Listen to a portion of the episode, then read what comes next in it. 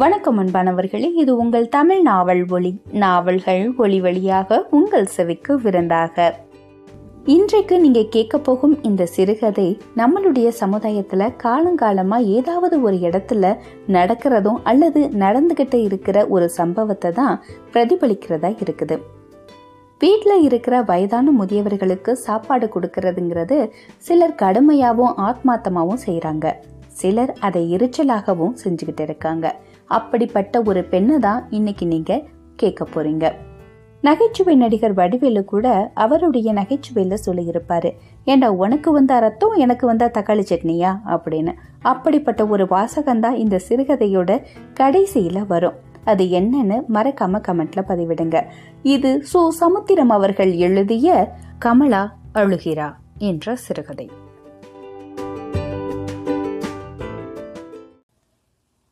குளியலறைக்குள் கிழவர் தலையில் பாதி தரையில் பாதியாக தண்ணீரை ஊற்றிக் கொண்டிருந்த போது அவரது எட்டு வயது பேரன் செல்வம் கதவை இடித்துக் கொண்டிருந்தான்.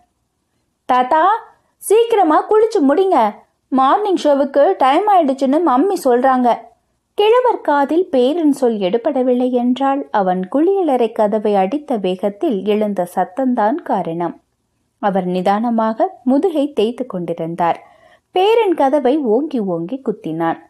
சினிமாவுக்கு சீக்கிரமாக போக முடியவில்லையே என்ற ஆத்திரம் குத்தாகவும் அம்மாவை திருப்திப்படுத்த வேண்டும் என்ற ஆசை சத்தமாகவும் கதவில் ஒழித்து கொண்டிருந்தது.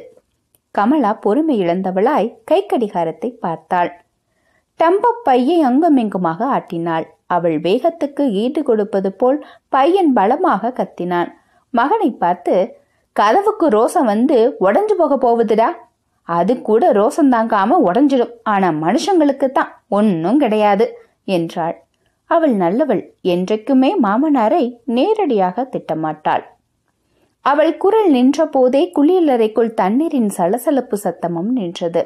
நையாண்டி மேல மாதிரி ஒழித்த கதவின் சத்தத்தையும் குழாயின் இரைச்சலையும் மீறி வேகமாக ஒழித்த மருமகள்காரியின் குரல் வெம்மையில் குளிரை மறந்தவராய் கிழவர் அவசர அவசரமாக துண்டை வைத்து தலையை தேய்த்து கொண்டே வெளியே வந்து ஒரு ஓரமாக உட்கார்ந்திருந்தார்.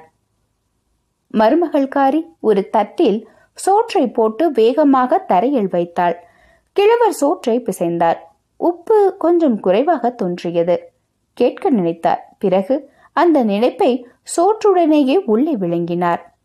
அவள் பேச்சை கேட்டு உயிரை விடும் அளவிற்கு ரோசம் இல்லாத தனக்கு உப்பு எதற்காக? என்று தன்னைத்தானே கேட்டுக்கொண்டார். தட்டில் இருந்த இரண்டே இரண்டு துண்டு உருளைக்கிழங்கை ஒதுக்கி வைத்தார். அவருக்கு ஒத்து வராது. வாய்வு கோளாறு. இது போதாதென்று மூல நோய் வேறு. ஒரு சமயம் டாக்டர் அவரை கருணைக்கிழங்கை சேர்த்து கொள்ளும்படி கூறினார். மகன்காரனின் ஆணைப்படி அவள் ஒரு நாள் கருணைக்கிழங்கை பாதி தோலை உரிக்காமலே சமையல் செய்து போட்டாள். வாயெல்லாம் எரிச்சல். ஆனால் மறுநாள் வயிறு சரியானது. மறுவாரமும் கணவனின் கட்டாயத்தில் அவள் கருணைக்கிழங்கை சமைத்தாள். அந்த சமயத்தில் பேரன் செல்வம் மம்மி இன்னைக்கு ஸ்கூலுக்கு போனா டீச்சர் என்ன வெளியே தான் நிக்க வைப்பாங்க. நீங்க எனக்கு இன்னும் ட்ரெஸ் பண்ணல. நான் போக மாட்டேன் என்று ஆனந்தமாய் பள்ளு பாடினான். நான் என்னடா பண்றது? இந்த வீட்ல ரெண்டு வகை குழம்பு வைக்க வேண்டியதா இருக்கு. அதுக்கே நேரம் போதல. உனக்கு எப்படிடா ட்ரெஸ் பண்ண முடியும்?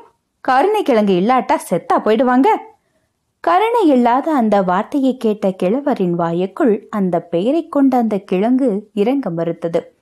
மருமகளிடம் உடம்பு சுகமாகிவிட்டதாகவும் கருணை போதும் என்றும் கலங்கிய கண்களை தாழ்த்தி கூறிவிட்டார். கிழவர் இன்னும் சாப்பிட்டு முடிக்கவில்லை. கமலா கைகளை நெறித்தாள் இன்று சினிமாவுக்கு போன மாதிரிதான். கடிகாரத்தை பார்த்தாள். கிழவத்தட்டில் மீதி இருக்கும் உணவையும் பார்த்தாள். அவள் மகனுக்கு விஷயங்களை அறிவதில் ஆர்வம் அதிகம். மம்மி அந்த சினிமாவில் ஃபைட் இருக்குமா? நீயும் ஏன்டா என் பிராணனை வாங்குற? முதல்ல சாப்பாட்டோட நடக்கிற ஃபைட்டு எப்போ முடியுதுன்னு பார்ப்போம் தலை விதி ஒரு நாளாவது சரியான டைமுக்கு போக முடியுதா? டைம் ஆகுது மம்மி. உனக்கு தெரியுது. எல்லாத்துக்கும் தான் தெரியணுமே. இவ எதுக்காக வெளியே போகணும்னு நினைச்சே காரியம் நடக்கும் போது நான் என்னத்த பண்ணி தொலைகிறது? கிழவரால் மேற்கொண்டு சாப்பிட முடியவில்லை. சாப்பாட்டை வைத்து விட்டால் எதுக்கு குறைச்ச இருந்தாலும் ரோசத்துக்கு மட்டும் குறைச்ச இல்லை என்பாள். அல்லது இங்க என்ன கொட்டியா கிடக்குது? போடும்போதே போதும்னு சொல்றதுக்கு என்ன? என்பாள். என்ன செய்வது? அவசர அவசரமாக சாப்பிட்டார். நொறுங்க தின்று நூறு வயது வாழ வேண்டாம் என்று அந்த எழுபது வயது பிராணன் உணவை உருண்டை உருண்டையாக பிடித்து உள்ளே போட்டுக் கொண்டது. துக்கத்தை போல் சோறும் தொண்டையை அடைத்து கொண்டது. துக்கத்தை கண்ணீராலும் தொண்டைக்குள் விக்கிய உணவு கட்டிகளை தண்ணீராலும் கழுவிக் கொண்டார். கடிகாரத்தின் பெண்டுளம் போல ஆடிய கைகளை வைத்து தட்டை கழுவினார். கை கால் என்ன விழுந்தா போச்சு? எச்சி தட்ட நானா கழுவுறதுக்கு?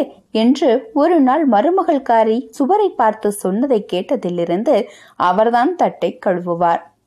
அவள் அவர் சாப்பிட்டுக் கொண்டிருக்கும் போதே போயிருக்கலாம் என்றாலும் தட்டை கழுவாத அவள் அந்த தட்டை எடுத்து சமையலறைக்குள் வைத்து பூட்டிவிட்டு சாவியை கொண்டு போவதில் ஒருவித திருப்தி அடைந்தாள்.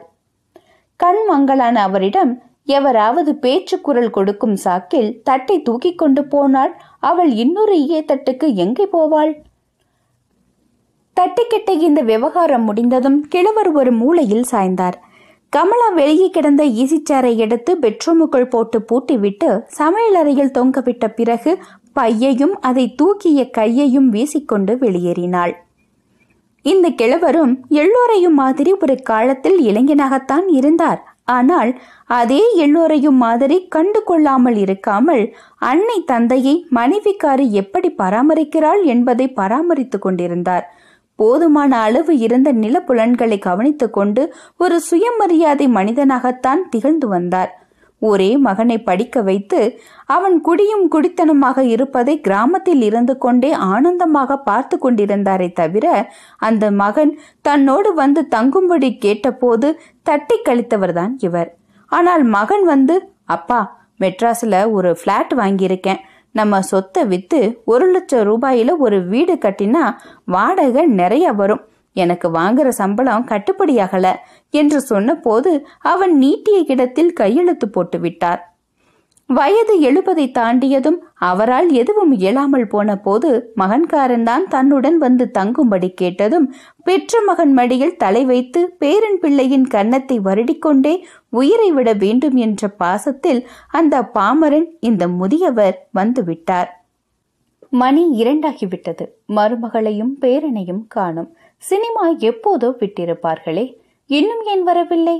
ஒருவேளை ஏதாவது கார் மோதி இருக்குமோ? நகைகளை திருடுவதற்காக கழுத்தை அட கடவுளே இன்னும் ஏன் வரவில்லை? கிழவர் நிலை கொள்ளாமல் தவித்தார். வாசலுக்கும் வறண்டாவுக்குமாக நடந்தார். பேரன் அடிபட்டு இரத்த விளத்தில் கிடப்பது போலவும் மருமகள் மயங்கி கிடப்பது போலவும் ஒரு எண்ணம். அவர் உடம்பு வியர்த்தது உள்ளம் விம்மியது. கடவுளே என்ன எடுத்துக்கொள் என் பிள்ளைகளை விட்டுவிடு. திடீரென்று கதவை தட்டும் சத்தம் கேட்டது. அவர் சந்தோஷமாக போய் கதவை திறந்தார். இரண்டாவது தெருக்காரி ஒருத்தி பிரசன்னமானாள். கமலா இன்னும் வரலையா? என்று கேட்டாள். வரவில்லையே என்ற ஆதங்க அபிநயத்துடன் அவர் கையை காட்டினார் அவளோட அப்பா இன்னைக்கு மாயவரத்துல இருந்து வர்றாரு. சினிமா விட்டதும் ஸ்டேஷனுக்கு போகணும்னு அவ சொன்னது இப்பதான் ஞாபகம் வருது என்று சொல்லிக்கொண்டே அவள் போனாள். கிழவருக்கு போன உயிர் இப்போதுதான் திரும்பி வந்தது. மருமகளும் பேரனும் பத்திரமாக இருக்கிறார்கள் என்ற எண்ணம் பய உணர்வை துரத்தியது. பய உணர்வு போனதும் பசி உணர்வு வந்தது. கோர பசி. இந்நேரம் எதையாவது ஒன்றை சாப்பிட்டிருப்பார். மருமகள் வரவில்லையே. மணி ஆறாகிவிட்டது. பசி கிழவரை தின்றது. அதோ இதோ என்று ஏழு மணிக்கு கமலா தன் தந்தையுடன் வந்து சேர்ந்தாள். அவசர அவசரமாக அறையை திறந்து ஈசிச்சேரை கொண்டு வந்து போட்டுக்கொண்டே இதுல சாஞ்சுக்கோங்கப்பா என்று சொல்லிவிட்டு ஒரு நாற்காலியில் உட்கார்ந்தாள். அவள் தந்தை ராமநாதனுக்கு அறுபது வயது இருக்கலாம். கிழவருடன் பேசினார். ஆனால் பசி வாயை அடைத்திருப்பதை அவருக்கு பேச விருப்பமில்லை என்று வேறு விதமாக எடுத்துக்கொண்டு மகளிடம் பேசிக் கொண்டிருந்தார் மணி எட்டாகிவிட்டது. கமலா இன்னும் சமையலறைக்குள் போகவில்லை. கிழவர் வயிற்று பிடித்து கொண்டார். அவளோ நீங்க ஏன் தோசையை அப்படியே வச்சிட்டீங்கப்பா? என்று தந்தையிடம் கேட்டுக்கொண்டிருந்தாள் பிறகு இருவரும் மாலையில் தாங்கள் சாப்பிட்ட ஹோட்டலின் தரத்தை பற்றியும் ஜனதா சாப்பாடு பற்றியும் பேசிக் கொண்டிருந்தார்கள். கிழவர் வயிற்றில் இரண்டு கைகளையும் வைத்துக் கொண்டார். ஒரு வழியாக ஒன்பது மணிக்கு கமலா சமையலறைக்குள் போனாள். கிழவர் அந்த அறையையும் அவள் நடமாட்டத்தையும் பார்த்து கொண்டிருந்தார். துடித்த வயிற்றுக்கு ஆடும் கைகளால் அணைப்பு கொடுத்து ஆறுதல் சொல்லிக் கொண்டிருந்தார். பத்து மணிக்கு உணவு பரிமாறப்பட்டது. வாங்கப்பா என்று தந்தையை கனிய கனிய சொல்லிவிட்டு மாமனாரை தட்டு முன் உட்காரும்படி எரிய எரிய பார்த்தாள். உங்களுக்கு பைல்ஸ் இருக்கிறதுனால கருணக்கிழங்கு குழம்பு வச்சேன். புளி அதிகமா சேர்த்திருக்கேன்பா காராது என்று தந்தையிடம் சொன்னாள்.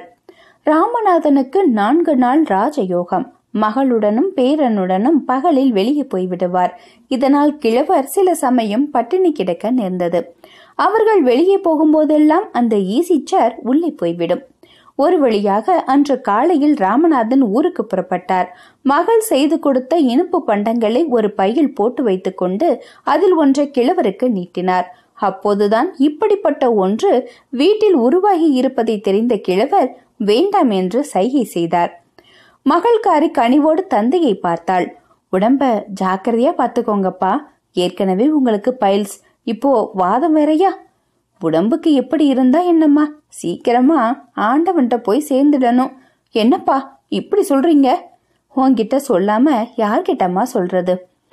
இந்த நாளே நாளு தான் நான் இந்த வருஷத்துல வாழ்ந்த உண்மையான நாட்கள். ஊருக்கு போனதும் நரகந்தான் உன் அன்னிக்காரி ஒரு நாள் கூட வயிறார சோறு போட மாட்டா. தெருநாய நடத்துற மாதிரி நடத்துறா.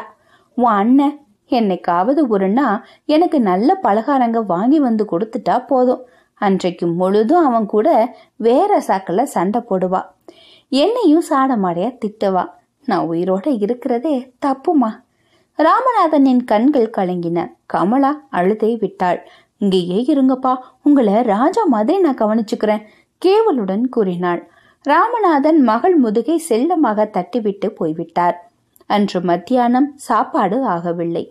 கமலாவுக்கு அழுவதற்கே நேரம் போதாததால் சமையலறைக்குள் அவளால் போக முடியவில்லை.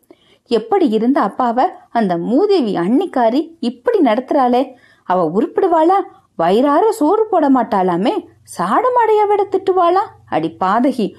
உன் அப்பனுக்கும் இதே மாதிரி வராமல் போகாது. வினை விதைத்தவள் வினை அறுத்தே தாண்டி ஆகணும்.